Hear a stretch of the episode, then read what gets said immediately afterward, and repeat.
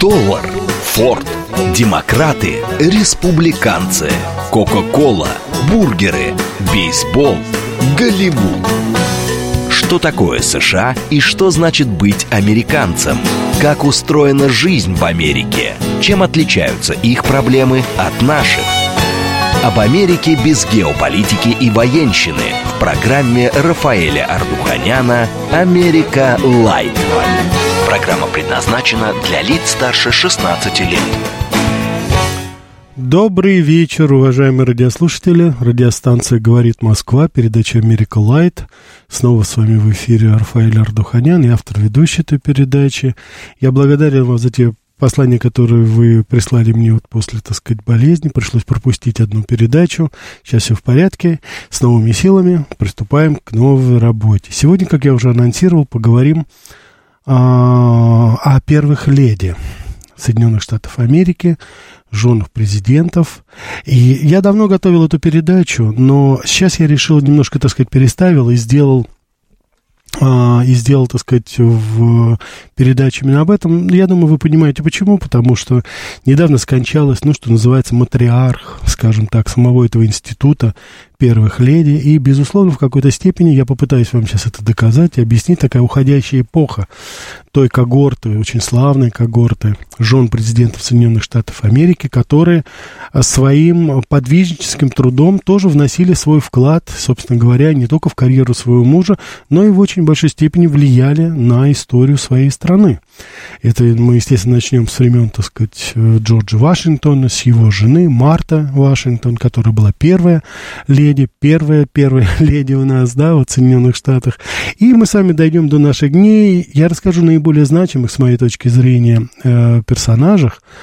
Э, вот, их не так много осталось. Вот, в принципе, только вот с уходом э, Элеонор Розалин Картер остались только вот вдовы вернее, вдовы, так сказать, жены последних президентов, э, и самая старая сейчас, скажем так, я ни в коей мере не хочу сейчас на возрастную характеристику, но тем не менее, просто хронологически самая старая это стала у нас э, никто иная, как Хиллари Клинтон. Хиллари Клинтон вместе с Лорой Буш, они, так сказать, вот, собственно говоря, и э, ознаменует сейчас вот это, так сказать, института, обеспечит свой, своим каким-то образом преемственность, скажем так, этого института.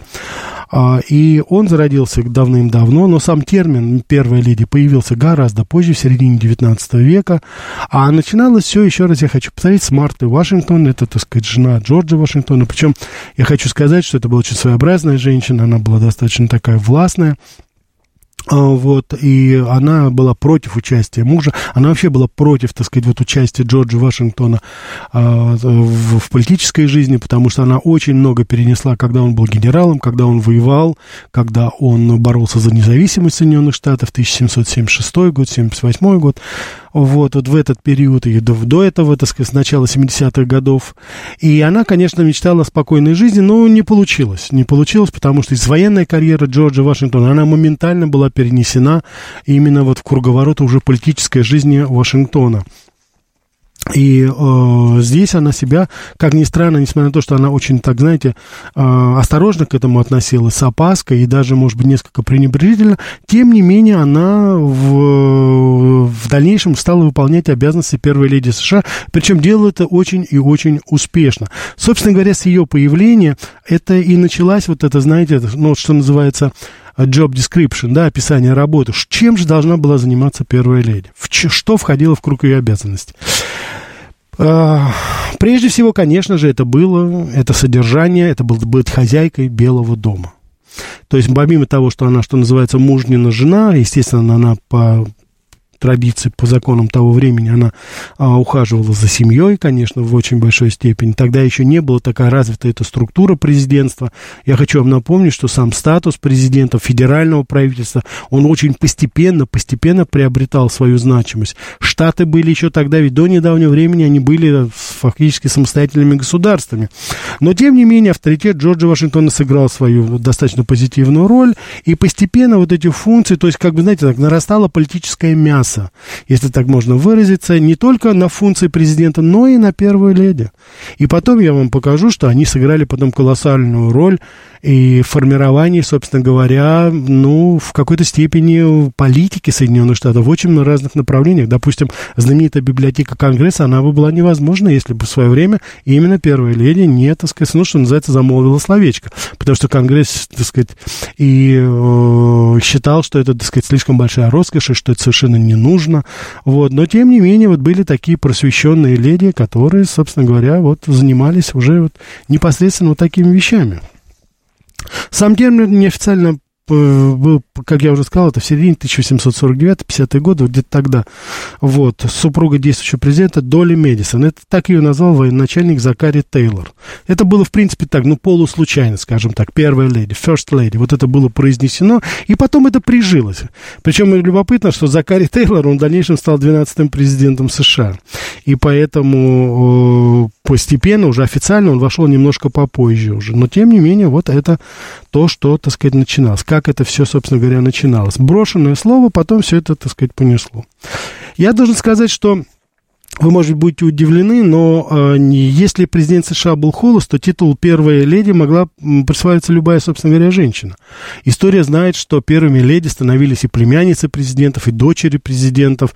Более того, даже было несколько, два случая, по-моему, в истории, в 19 веке, когда первые леди становились сразу две женщины, ну, то есть, так сказать, одна, так сказать, не одновременно, но, тем не менее, у одного президента были две первые леди. Это было связано с трагическими обстоятельствами смерти смертью, да, конечно же, вот первой супруги. Так что, в общем, там было достаточно много перетрубаций. Но 19 век в целом это был относительно спокойный век. Политическая составляющая а, работы, если так можно сказать, первой леди, оно, так сказать, она тогда была очень-очень несущественна.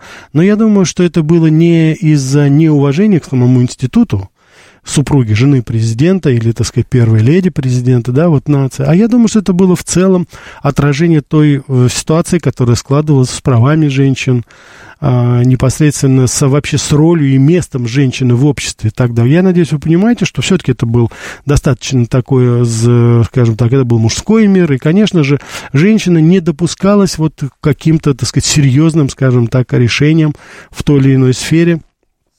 И э, я еще раз хочу повторить, это, скорее всего, была дань времени, но ни в коем случае не какая-то, знаете, попытка э, дискриминировать, может быть, женщин. Нет, это общая, как говорится, тенденция была. Она постепенно, постепенно исправлялась. Я надеюсь, вы понимаете, что сама вот эта политическая характеристика этой деятельности, она уже появилась более серьезно в 20 веке, когда, собственно говоря, движение феминизм, он был уже достаточно развит. И, конечно же, статус первой леди, и это не только в Америке, но и во многих других странах, он постепенно, постепенно, собственно говоря, менялся.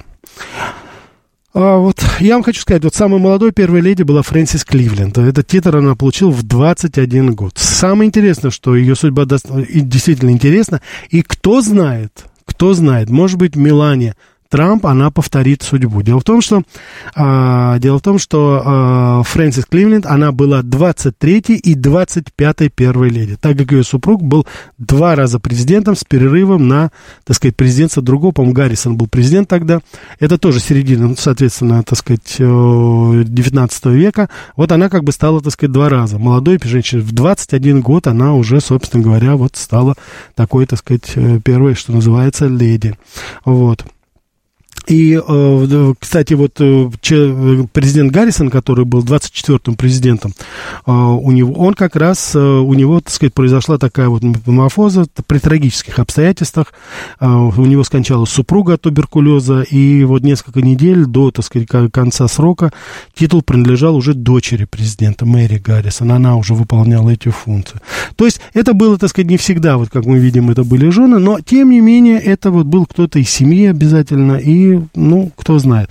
Джон Тейлор и Вудро Вилсон. Вот у них были, как говорится, две, что называется, первые леди, потому что они сочетались вторым браком. Там, слава богу, без, как говорится, а, особо трагических обстоятельств было, но, тем не менее, вот видите, в разные сроки, там, после, так сказать, развода, тем не менее, вот они становились, что называется, второй ряд. Надо сказать, что говорить вот об активном вмешательстве, потому я убежден, что я сейчас вам просто сказал немножко такую предысторию, чтобы не в вакууме быть.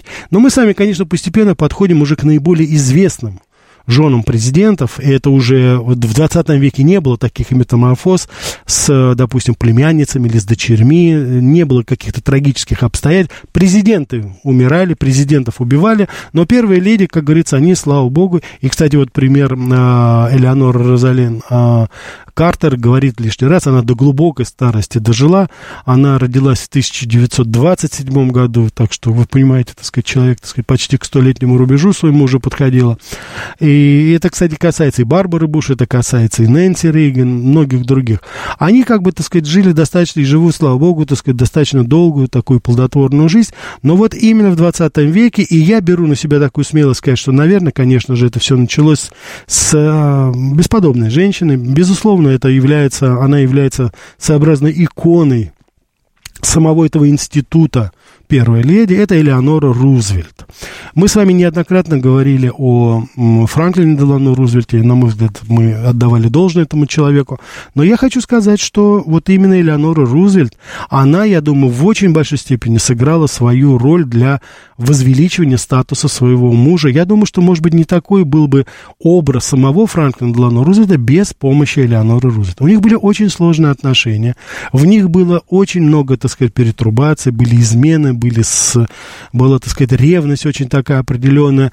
Некоторые утверждают, были, так сказать, такие очень странные сексуальные отношения и между ними, и между их, так сказать, так сказать, ну, скажем так, так сказать, друзьями, которые окружали их круг. Но в любом случае Леонора э, Рузвельт, она сыграла свою очень такую а, позитивную роль еще вот в каком плане. Дело в том, что не все знают, но я хочу сказать, что во время войны, а, естественно, вот ее талант, он развился именно тогда, хотя она принимала активное участие и в избирательной кампании мужа, она была очень деятельна.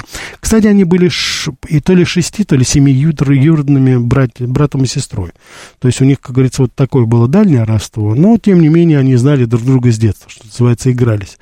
Вот. Согласитесь, что судьба была достаточно сложная, потому что болезнь, паралич, собственно говоря, Франклин Франклина Делано Рузвельта накладывал определенные трудности не только в личной жизни, но и, безусловно, в политической деятельности. Элеонора Рузвельт при всех обстоятельствах, она была рядом. И я хочу вам сказать, это очень любопытно, я относительно недавно это узнал. Элеонора Рузвельт занимала должность во время Второй мировой войны, должность заместителя министра обороны Соединенных Штатов Америки. Ни много, ни мало. И, кстати, выполняла она свои обязанности очень и очень и очень продуктивно. Это отмечали абсолютно все. Ее обожали солдаты, ее просто обожали солдаты. Когда она приезжала, такая, знаете, так сказать, аристократичная, статная, она статная женщина была. Не могу сказать, что она была там, допустим, красивой, не беру судить, но это действительно была статная, породистая женщина, которая всем своим видом говорила, что мы Америка, мы победим, у нее, для нее были шили, знаете, такую специальную форму.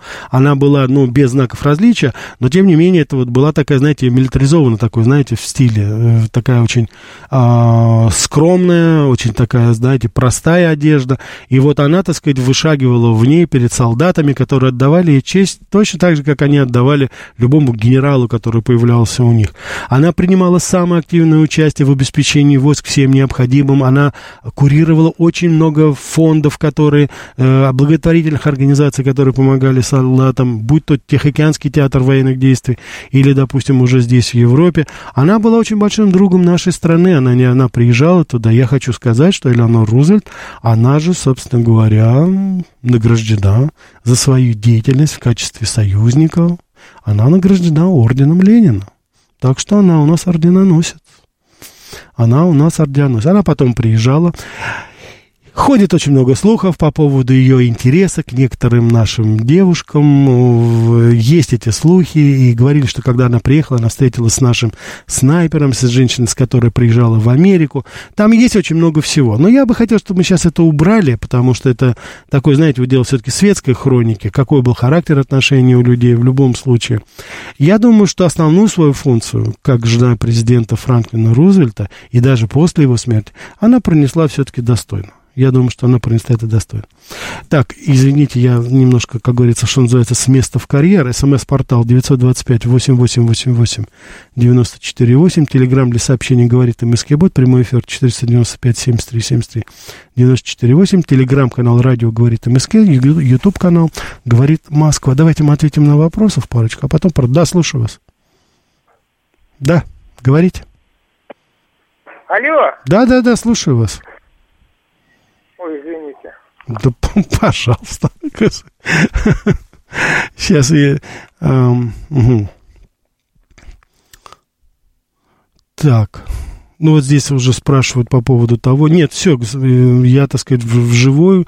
Если уж, как говорится, э, не идет в записи какая-то моя передача, то это значит, я, ну, заболел. Там другого, как говорится, объяснения, ну, что называется, быть не может. Так что здесь никаких сомнений не должно быть. Сейчас я обязательно буду, буду брать ваши звонки, уважаемые радиослушатели. Просто хотелось бы еще здесь кое-что рассказать по поводу Элеонор Рузвельт. Я, кстати, хочу сказать, что она ездила, помимо всего прочего, не только по Америке, но она ездила, она доехала до Австралии, до Новой Зеландии, на американские базы в Тихом океане. То есть это была такая очень-очень разносторонняя деятельность, которая, ну, безусловно, была оценена американским народом, она была очень-очень популярна, и, э, конечно же, ее, ну, действительно считали такой, знаете, мамочкой такой вот, вот. Э, это, это, это, это уж, как говорится, точно. Вот. А, о ком еще мы с вами поговорим после Элеонора Рузвельта? Э, как вы знаете, после этого была, так сказать, был, так сказать, Труман. Вот, были, а, потом был Эйзенхауэр, ну, так сказать, говорить там о том, что что из себя представляли эти люди, это сложно сейчас говорить, потому что сразу после этого идет, ну, действительно ярчайшие так сказать, человек, которая тоже стала своеобразной иконой, легенды, но только помимо всего прочего, это еще стала иконой стиля, моды. Это, конечно, Жаклин Либувье Кеннеди. Я думаю, что вот мы с вами... Так, давайте, что у нас полная линия. Да, да, слушаю вас.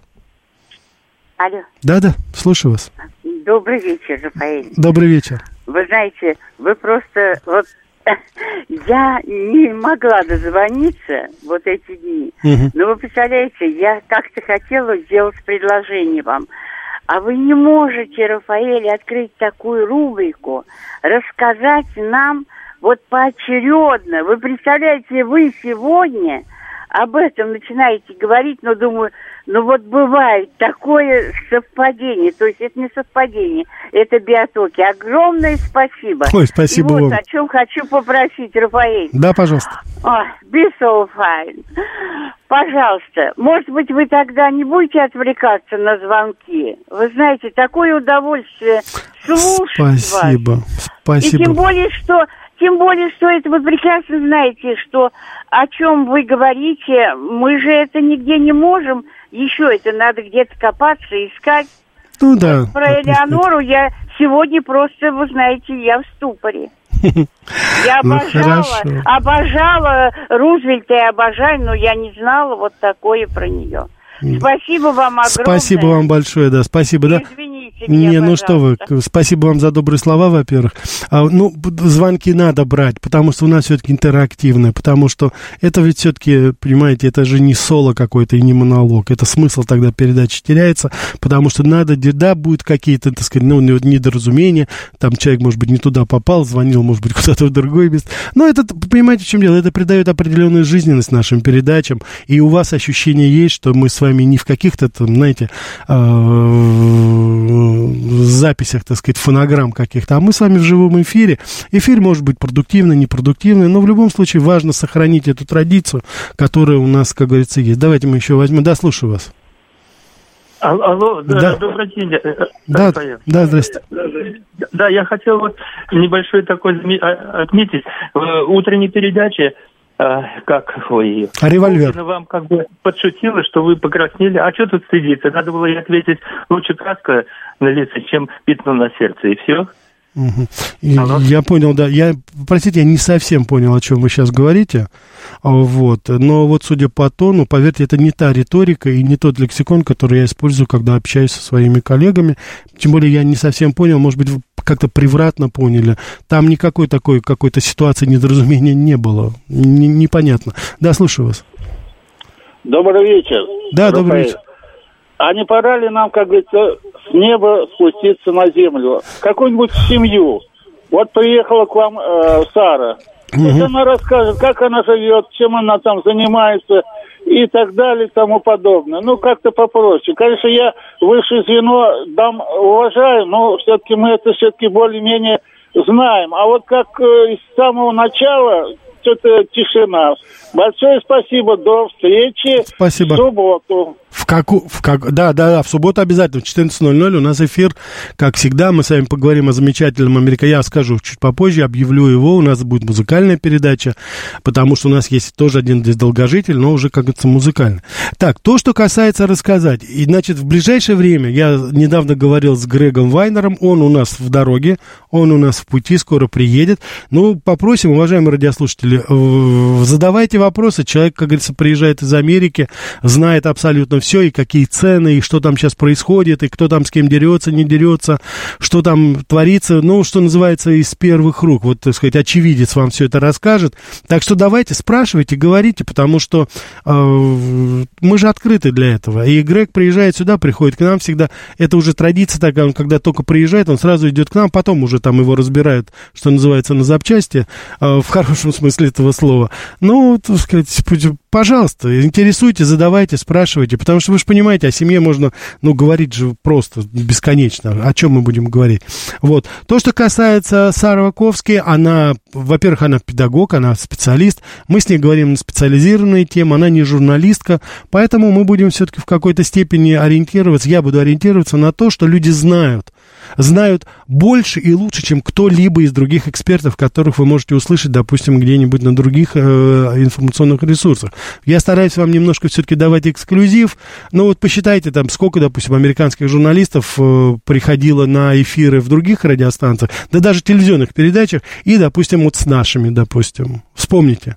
Я думаю, что вот по количеству даже просто американских и специалистов, и журналистов наша передача, она, как говорится, побьет любую центральную передачу. И я сейчас это не бравирую, ничего. Просто я предоставляю возможность вам общаться с людьми напрямую. И, так сказать, э, здесь как бы никаких проблем у нас э, не должно возникать, потому что я понятия не имею, что эти люди скажут. Никто их не цензурирует. Они приходят и говорят то, что они считают нужным, американцы. Вы помните, у нас и, и так сказать, Аарон э, Хейниш, который приходил, рассказывал. У него своя история, у Сары другая, у Грега третья, у Чарльза Бэнстона другое, у Майкла Васюры третья, у Майкла Бома четвертая. Тут очень-очень очень, как говорится, все это разнообразно, на ваш выбор. А вы, как говорится, уже модерируете, вы же у нас главное. У нас же, помните, радиостанция называется «Говорит Москва». Это вы, это вы говорите. Это не только я, я тоже часть Москвы, но и вы тоже. Так что заказывайте музыку, уважаемые радиослушатели. Что самое интересное, за нее вовсе не надо платить. Но только ваше внимание, конечно, здесь очень важно. Жаклин Кеннеди. Мы, конечно, с вами расскажем все-таки, э, я думаю, второй половине дня я более подробно расскажу. Но я хочу все-таки остановиться, конечно, на этом, потому что женщина удивительной судьбы. Я вам расскажу просто один случай по поводу Жаклин Кеннеди. Это было перед ее смертью в конце 90 по-моему, 98 или 99 год, если мне память не изменяет. Она уже тогда знала свой диагноз. Она уже тогда знала свой диагноз, у нее была онкология. Она очень мужественно это переносила. И я вам сейчас скажу, это где-то было за три недели, может быть, чуть даже меньше, до ее кончины. Вот, она была приглашена Биллом Клинтоном и Хиллари Клинтон, которые души в ней не чаяли, а, потому что можно было посмотреть там на молоденькую Хиллари Клинтон и на почти 70-летнюю Жаклин Кеннеди, и, что называется, почувствовать разницу. Она потрясающе выглядела, хотя уже давала так сказать, э, давала, видно было уже ее эта худоба, она уже, так сказать, проявлялась, конечно, в этом. Она была в таком хорошем розовом костюмчике своем, вот, и она пришла на прием в Белый дом – она, ну, мы, так сказать, только журналисты тогда это со стороны, конечно, наблюдали. Нас потрясло, как говорится, вот замечание, которое было сделано. Потом и Хиллари Клинтон это подтвердила. Это был э, обед. Это обед в ее честь. Это, так сказать, э, был, так сказать, дань вот именно традициям Кеннеди. Это был такой, знаете, очень такой официальный, но в то же время достаточно теплый прием. И я еще раз хочу повторить, эта женщина, она уже знала, что онкология, она знала, что ей осталось недолго жить. И когда Хиллари Клинтон предложила какой-то не совсем, скажем так, постный, а жирный продукт, я даже не знаю, по-моему, там да, стейк, речь шла о нем, Жаклин Кеннеди сказала, спасибо, я берегу свою фигуру. Я не буду это есть, я поем, съем что-то диетическое. Вот в этом была Жаклин Лебувье Кеннеди тоже, как говорится, почувствуйте разницу, особенно попытайтесь сравнить с некоторыми современными первыми леди. Кстати, не только в Соединенных Штатах Америки. Мы с вами обязательно продолжим потому что самое интересное у нас впереди. Мы переходим, что называется, к новейшей уже истории. А сейчас интереснейший выпуск новостей, а потом продолжим. Что такое США и что значит быть американцем? Как устроена жизнь в Америке? Чем отличаются их проблемы от наших? Об Америке без геополитики и военщины в программе Рафаэля Ардуханяна «Америка. Light». Добрый вечер еще раз, уважаемые радиослушатели. Радиостанция «Говорит Москва», передача «Америка Light». Меня зовут Рафаэль Ардуханян, я автор ведущий этой передачи. Сегодня мы с вами говорим о первых леди Соединенных Штатах Америки. Женщины, которые внесли свой вклад не только в институт самого президентства, будучи очень преданными, очень, и очень, и очень, как говорится, э, которые очень помогали своим мужьям, но и, в принципе, в историю самих Соединенных Штатов. Трудно, наверное, сейчас говорить о президентстве, о руководстве Соединенных Штатов и не упомянуть вот этот именно институт, который сыграл свою роль в той или иной степени, в большей или меньшей зависимости от личности, но, тем не менее, говорить о политических пертурбациях Соединенных Штатов Америки, не упомянув, особенно в наше-то уж время это точно, но это просто невозможно. Но как можно говорить, допустим, об эпохе Джона Кеннеди, очень короткой эпохе его президентства, всего три года, но тем не менее и не упомянуть э, Жаклин Лебувье Кеннеди. Конечно же, без нее это теряется весь этот флер, теряется абсолютно этот имидж, который, я думаю, она создала в очень большой степени не только для своего мужа, но и для самого института президентства. Жаклин Кеннеди первая впустила американцев в Белый дом – это было телевизионные ее экскурсии, где она водила, она сама просто проводила эти экскурсии. Она прекрасно разбиралась в искусстве, она с большим вкусом обставила Белый дом, поменяла мебель, принесла туда определенные картины. Она, так сказать, одна из первых стала пользоваться услугами профессиональных, а, профессиональных дизайнеров, профессиональных модельеров. И я думаю, по ее нарядам вы можете сказать, что это, конечно же, по сравнению с предыдущими, допустим, но это небо и земля а, Олег Кассини, она тогда, так сказать, привечала уже очень и очень многих, она дружила с Эдди Уорхолом, она прекрасно, так сказать, она дружила с Коко Шанель, она прекрасно знала французский язык, ну, ее отец был француз, такой плейбой, Жан-Ли Бувье, очень известный и в Америке, и в Европе, который очень, так, знаете, прохладно относился к воспитанию своей дочери, она была предоставлена сама себе, ну, собственно говоря, из, э, учитывая ее характер, она не очень переживала по этому поводу, а потратила все свои силы для того, чтобы получить прекрасное образование. Она училась во Франции, в Сорбоне прослушала курс лекций. Она знала французский, итальянский, испанский, польский язык. Она дружила с, с семейством Радзивиллов, которые тогда основались и в Европе, и частично здесь э, в Америке. А, вот. И, конечно же, она выделялась, это из общего, как говорится, вот из общего а, из общих, а, вот в компании, допустим, в какой находилась тогда элита творческая, да и политическая, она, конечно же, выделялась. И не мудрено, что она привлекла внимание Джона Кеннеди, тоже такой, как говорится, мальчик, как говорится, родившийся с золотой ложечкой во рту, но, с другой стороны, это все-таки он был ветеран войны, э, человек, так сказать, который тоже свою, как говорится, биографию, что называется, заслужил, но вот этот тандем, вот это вместе, я думаю, создало вот это замечательное такое, знаете, явление, американцы это называют замок Камелот. Жаклин Кеннеди, она как бы, знаете, аристократизировала президентство Соединенных Штатов Америки. Это уже не были не ковбои какие-то там, знаете, так сказать, такие, которые перед армией выступают или еще что-то, вот как, допустим, Элеонора, да, э, Рузвельт. Нет, Жаклин Кеннеди это была уже совершенно другой. Она была, так сказать, дитей своей эпохи, и она в очень большой степени отразила ее. Конечно же, жизнь ее была трагична, потому что она испытала то, что, ну, просто невозможно, наверное, пожелать и представить себе. Я надеюсь, вы знаете эти кадры телевизион, они видны, они повсеместно, что буквально на ее глазах, да буквально на ее руках был убит ее муж, причем каким образом, было, так сказать, э, прямое попадание в голову, э, ну, так сказать, не хочу дальше описывать. Я думаю, что это можно даже и визуально убедиться, через что прошла эта женщина. Самое главное, что после убийства Джона Кеннеди она а, была, так сказать, у нее был нервный срыв. Это, причем нервный срыв не только, так сказать, самим фактом смерти мужа, такой трагической, а еще помимо того, что это была опасность, это была, эм, это была опасность и желание уберечь свою семью. Она была абсолютно уверена, что идет настоящая охота за семейством Кеннеди. И, кстати, у самого семейства Кеннеди были аналогичные мысли по этому поводу. Я думаю, это в какой-то степени сыграло свою роль в том, что она приняла предложение а, Аристотеля Анасиса, человека, который ей обеспечил э, прежде всего то, что она искала, это безопасность она собрала детей, она буквально бежала из Америки на знаменитый остров Скорпион, где, конечно же, она получила, ну, абсолютно все, что она тогда могла желать, именно вот это, так сказать, спокойствие такое. Потом, когда улеглись страсти, она уже вернулась в Америку, потом уже начались, так сказать, ее эти совершенно безумные европейские шопинги, которые приводили в ужас бухгалтеров даже Аристотеля Анасиса. Это были, так сказать, сотни, сотни, так сказать, и обуви, и всего, так сказать. Но это тоже, я думаю, в какой-то степени отражало состояние этой женщины, состояние ее души, потому что, конечно же, все это бесследно для нее не прошло. Так, позвольте мне зачитать, давайте мы не будем отвлекаться. Вот. Так, в случае смерти президента стратегический инвестор спрашивает, первая леди остается ей до назначения нового президента. Совершенно верно, но я бы хотел вам сказать здесь вот какую вещь.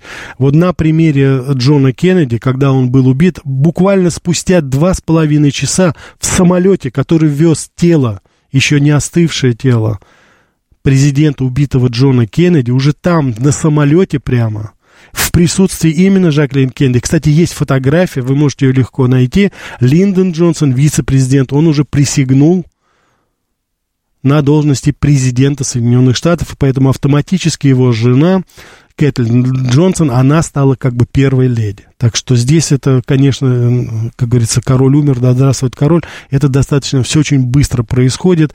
И, конечно же, Жаклин Кеннеди была вот в этом состоянии вдовы президента, первой леди. Она была, ну, в течение пару часов, не больше. Потому что это моментально, это, это, это процедура, которая была выполнена. Так, Елена пишет. Рафаэль, добрый вечер. Расскажите в одной из ваших передач об образовании в Америке, детсады, начальная, средняя, старшая школа.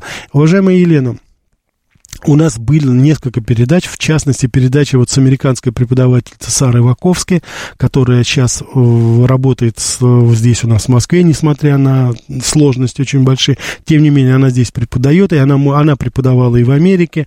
Найдите, пожалуйста, эту передачу. И у нас еще были передачи об образовании, тоже э, с э, американскими журналистами, по-моему, с Майклом Васюром мы тоже обсуждали вопрос образования, там более специального. Он привозил своего э, товарища и э, компьютерщика из Силиконовой долины. Так что у нас эти передачи были. Я просто вам предлагаю немножечко порыться в наших подкастах, в архивах. Вы найдете, я убежден, потому что каждая передача, она, ну, простите за такое слово, уникальна по, по тематике. Я не буду сейчас говорить по своему исполнению, но она по тематике. Каждый раз это какая-то новая тема. Я убежден, что вы там найдете все, что вам, как говорится, необходимо.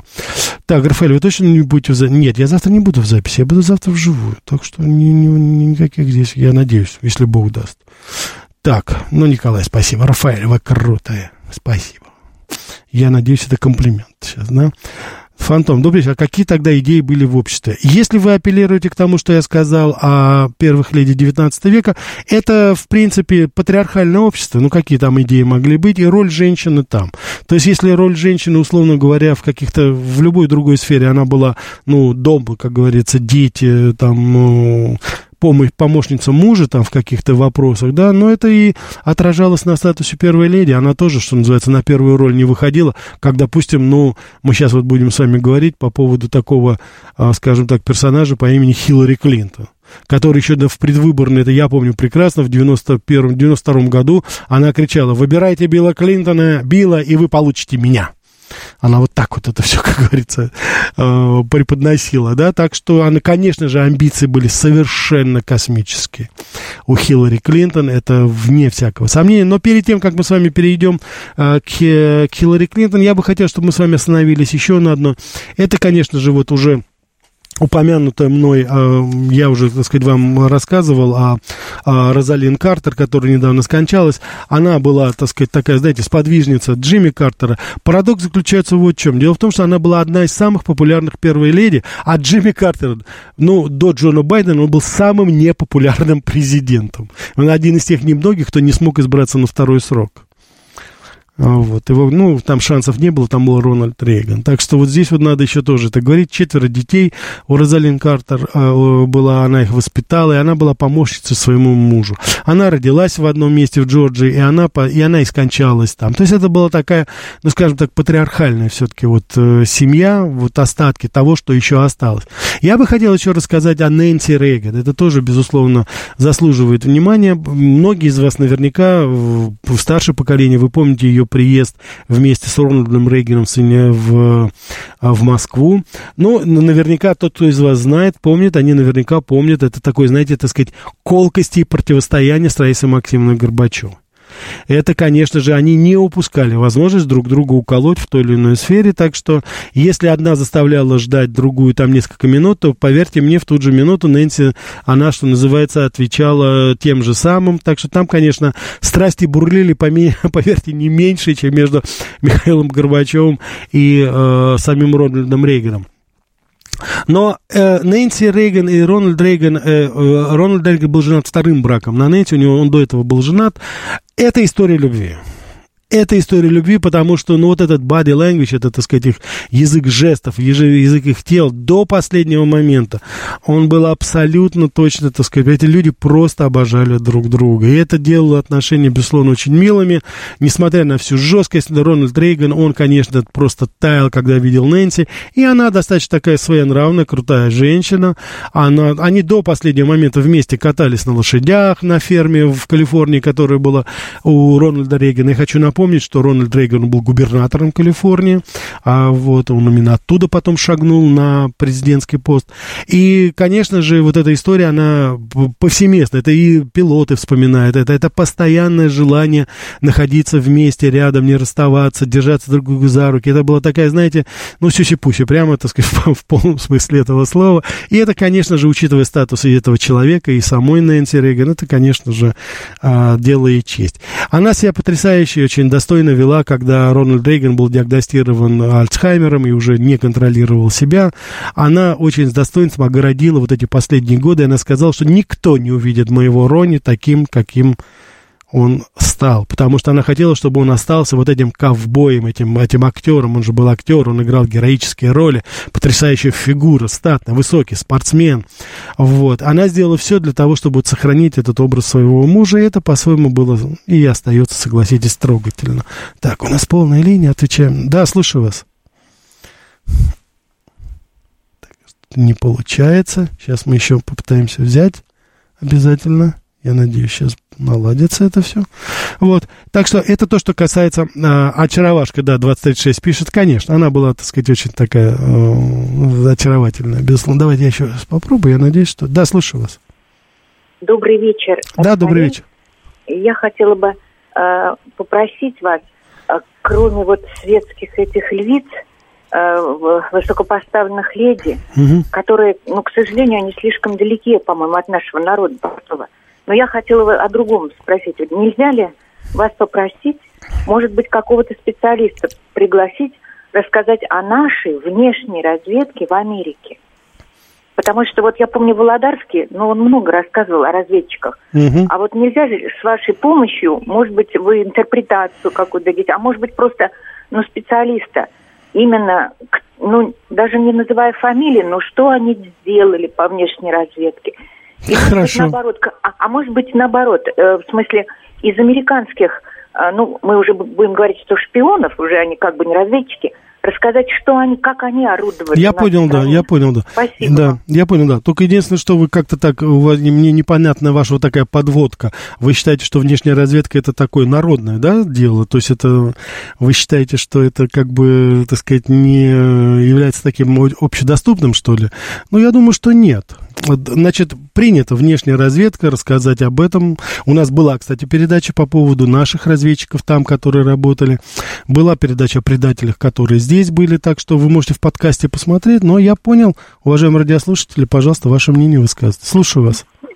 А, Рафаэль, добрый вечер. Да, добрый вечер. Знаете, я думаю, что вы согласитесь, э, что Барбара Буш выходит из ряда вот э, тех персонажей, которые вы сейчас рассказали, ярких, таких волевых, которые да, помогали да, мужу да. свою карьеру. И вот я просто ваше мнение хочу услышать. Скажите, вот э, э ее такая непубличность, ну, по крайней мере, э, не стремление э, быть вот рядом, э, сверкать, значит, так же, как муж, э, с чем это было связано? Это было связано с ее религиозным убеждением, что нужно вести себя скромно. Mm-hmm. То, что она ну, просто человек такой, значит, который оберегал свою частную жизнь, так был воспитан. Да, да, вот. да. Или же еще такой момент, что она была просто, ну, не очень развитым человеком и не хотела, чтобы окружающие это замечали. Спасибо. Ясно, да.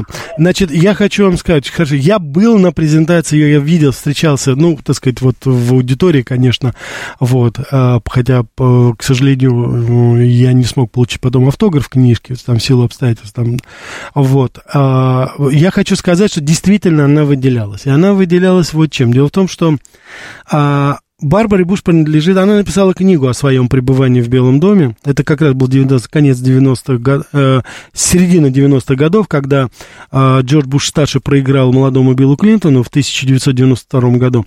Она написала книгу о своем пребывании там. Ее сын тогда уже Джордж Буш младший, он уже был губернатором Техаса. Так что и у ее, так сказать, в другой сын, Джефф Буш, который потом стал губернатором Флориды, он тоже начинал свою политическую карьеру. То есть это семья Буш, это такие традиции были. Это, наверное, единственная семья Америки, которая, насколько я знаю, там было два президента, папа и сын.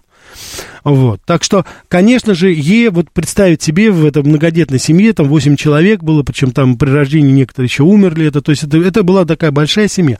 Ей принадлежит совершенно гениальная фраза, которую я запомнил, она меня поразила. Она тогда писала о своем пребывании в Белом доме, она сразу говорила, дорогие мои, я говорю вам о том, как живется в Белом доме, но я хочу вам сказать одну вещь.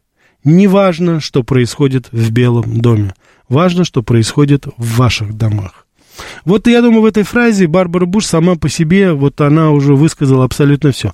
Сказать, что она была какая-то такая скромница, необразованная, такая, знаете, забитая женщина, такой, знаете, типа Ниловны нашей из романа «Мать Горько», ну да нет, конечно, нет, конечно. Хотя характер ее, безусловно, вот ее, что называется, жизненная позиция, она была такая, что она мужнина жена. Она получала огромное удовольствие в этом. И я хочу сказать, что семья ей отвечала этим уважением. Чем меньше она, э, так сказать, пыталась выйти на какие-то первые роли, которые вот мы видим с вами и по Хиллари Клинтон, и по Мишель Обаме, э, она, так сказать, тем больше она получала внимания, потому что это настолько э, привлекало простых американцев к ней, которые видели, что она совершенно не гонится за этой мишурой, мишурой. Она одевалась в каких-то, знаете, такие какие-то очень патриархальные, не очень такие, знаете, изящные. То есть это не Жаклин Кеннеди, конечно, была, хотя они были фактически одногодками. Вот. То есть это было вернее, не на год, Жаклин Кеннеди была моложе ее, да, вот, это было совершенно, как говорится, другое отношение, другое восприятие здесь. Вот. Конечно же, это не было какого-то там, а каких-то политических амбиций, но там вообще ничего не было, конечно. Давайте мы еще возьмем. Да, слушаю вас. Здравствуйте, меня зовут Анна. Анна, добрый вечер, рад вас слышать. Спасибо, Рафаэль Никитович. Я один раз в жизни не видел Жаклин Кеннеди. Это был 62 год. Приехала большая советская делегация, и они презентовали свой вот этот темный синий Линкольн. Угу. Чуть было не сказала Кадиллак. Угу. Вот. И она была на презентации. И вроде бы американцы, судя по газетам, ее любили. Ну, как могут убить, любить американцы? Ну, как же они издевались над ее 41 размером ноги и над широкой переносицей. Да, это да, это есть. Но согласитесь, ее это не портило особо. Ее вообще ничего не портило. Да. А главное, это единственная женщина, которая умела пользоваться таким знаком препинания, как тире. Да. Скажите, Анна, а вот когда она замуж за Анасиса вышла, ведь согласитесь, изменилось отношение к ней, правда, очень многих? Американцы считали, очень что она предала, да, не простили да. ей. Не простили ей, причем почему не простили, совершенно непонятно. Молодая женщина, очень эффектная тому же муженек, кто ее был ходок, еще тот. Но это-то да, это отдельный разговор по поводу того, да, насколько он был, что она вытерпела, бедняжка, это... Да, причем... она собиралась разводиться, и ей, по-моему, говорил папаша, и дал даже какие-то деньги. Да, да, да, давал это, более По того... Временам очень приличные деньги. Да, да, да, потому что это карьере причем это не потому, что он хотел семью сохранить, папа там не, был... Не-не-не, какая там семья, да. карьера сына? Карьера, карьера сына, он видел, что сын идет, как говорится, как паровоз прет на президентство, да. и конечно же, он не хотел портить в это, да. И причем, надо сказать, ну, так сказать, Джону Кеннеди, это сама Жаклин потом писала в своих, а, что она узнала об очередных шурах-мурах, когда она была на седьмом месяце, у нее был выкидыш как раз, она как раз тогда не сохранила ребенка, так что она даже, она в этом, так сказать, ну, в какой-то степени, я думаю, винила Джона Кеннеди, то есть там были сложные... Ну, а кому приятно-то? Ну, конечно, конечно, конечно, причем это она сама, как говорится, светская львица, то есть ее бы там уж не удивило бы ничего, но даже ее Джон Кеннеди вот удивил, как говорится, своими... А папа что-то там у Джона Кеннеди, по-моему, Джо был, да? Да, Джо, Джо, да. Джо... тетя скотина была. Да. Ну, бутлегер, мафиозник, это, безусловно, человек, который Поклонник знал... Гитлера, кстати, очень Вот, большой. да, да, да, как и очень многие тогда ирландцы, которые в пику да. э, англичанам, так сказать, любили все, всех тех, кто ненавидел и воевал с англичанами. Да, там, там семейство Кеннеди, это, конечно же, так сказать, ну, не, не мультфильм, а это тут, так сказать, все, все как говорится, по- по-настоящему. Вот, так что я за нее как раз никогда не осуждала. Я просто не могла понять, что она в нем нашла, но... М. Ну, это да, это вопрос, как говорится, такой открытый остается. Ну, поначалу там вроде бы все было достаточно хорошо, потому что он, конечно, был такой тоже парень, ну, что называется, плейбой, ветеран войны. То есть он, как бы, так сказать, потом это было семейство в Бостоне, которое было одно из самых таких, знаете, вот э, Роза Фиджеральд, это мать его, она была, безусловно, такая, знаете, номер один, такая светская. Аристократия. Да, да, они считали аристократией. Я думаю, что вот Камелот, вот это то, о чем я сказал, это, конечно, в очень большой степени оттуда как бы пришло. И Да наверняка. да, это... хорошо, спасибо, спасибо большое. Всего вам Всем доброго. здоровья. Да, спасибо вам тоже, да. Стратегический инвестор. Фред, что-нибудь пикантно про Хиллари Клинтон? Ну, то, что она лесбиянка. Я думаю, что вот это, если, как говорится, об этом говорить, пикантное, как бы, вот. Я, есть очень много косвенных, правда, это, но это мое мнение лично, что она просто самая настоящая лесбиянка, и отсюда, собственно говоря, вытекает, я думаю, очень многое в ее, и, так сказать, поведении. Вот. Значит, Виталий Филипп пишет, Рафаэль, можно ли осветить тему немцев и ирландцев в Штатах? Все-таки два. Виталий, у нас была передача, у нас была передача о э, иммигрантских группах, и как раз вот самые крупные это немцы и ирландцы, которые одни из первых, собственно говоря, европейцев, ну, после англичан, которые, собственно говоря, заселяли уже а, Соединенные Штаты осваивали. Так что здесь это, это было у нас, вы можете посмотреть. Я думаю, опять же, подкасты подня- поднять и, так сказать, вы знаете. Так, это то, что... Вот. Так, теперь давайте, у нас осталась буквально минута одна. Я хочу сказать, что, конечно же, сейчас вот то, что э, на примере Джилл Байден, это, конечно, мы с вами увидим, насколько негативно может она все-таки, первая леди, играть свою роль, потому что, по мнению очень многих экспертов, именно она инициирует вот это вот политическая, так сказать, деятельность буйная человек, который уже не контролирует себя, Джо Байдена. Она всячески старается, э, значит, его задействовать и, ну, что называется, не дает ему покоя в этом плане, по крайней мере. Вот. Ну, а самое очаровательное, я вот здесь согласен с вашим мнением, это, конечно же, все-таки Мелани Трамп. Кто знает, может быть, мы еще услышим о ней, какая она будет, первый Трамп. Вот, а мы давайте с вами подумаем. У нас вот этого статуса, как говорится, первой леди нету. Да, у нас президент вроде бы холостой. Вот, а как вы думаете вообще, а нужно ли, нужно ли нам это все вот в такой форме, в какой-то существует в Америке? Потому что американцы, они свой выбор сделали.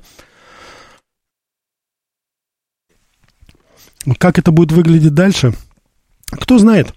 Может быть, нам бы и хотелось бы иметь такой, знаете, облик нашей, как говорится, первой, ну не первой леди, а первой сударыни, может быть, так скажем, госпожи. Я думаю, что это не такая уж плохая идея, может быть, стоит подумать. Спасибо, извините, сбрасываю звонки ваши.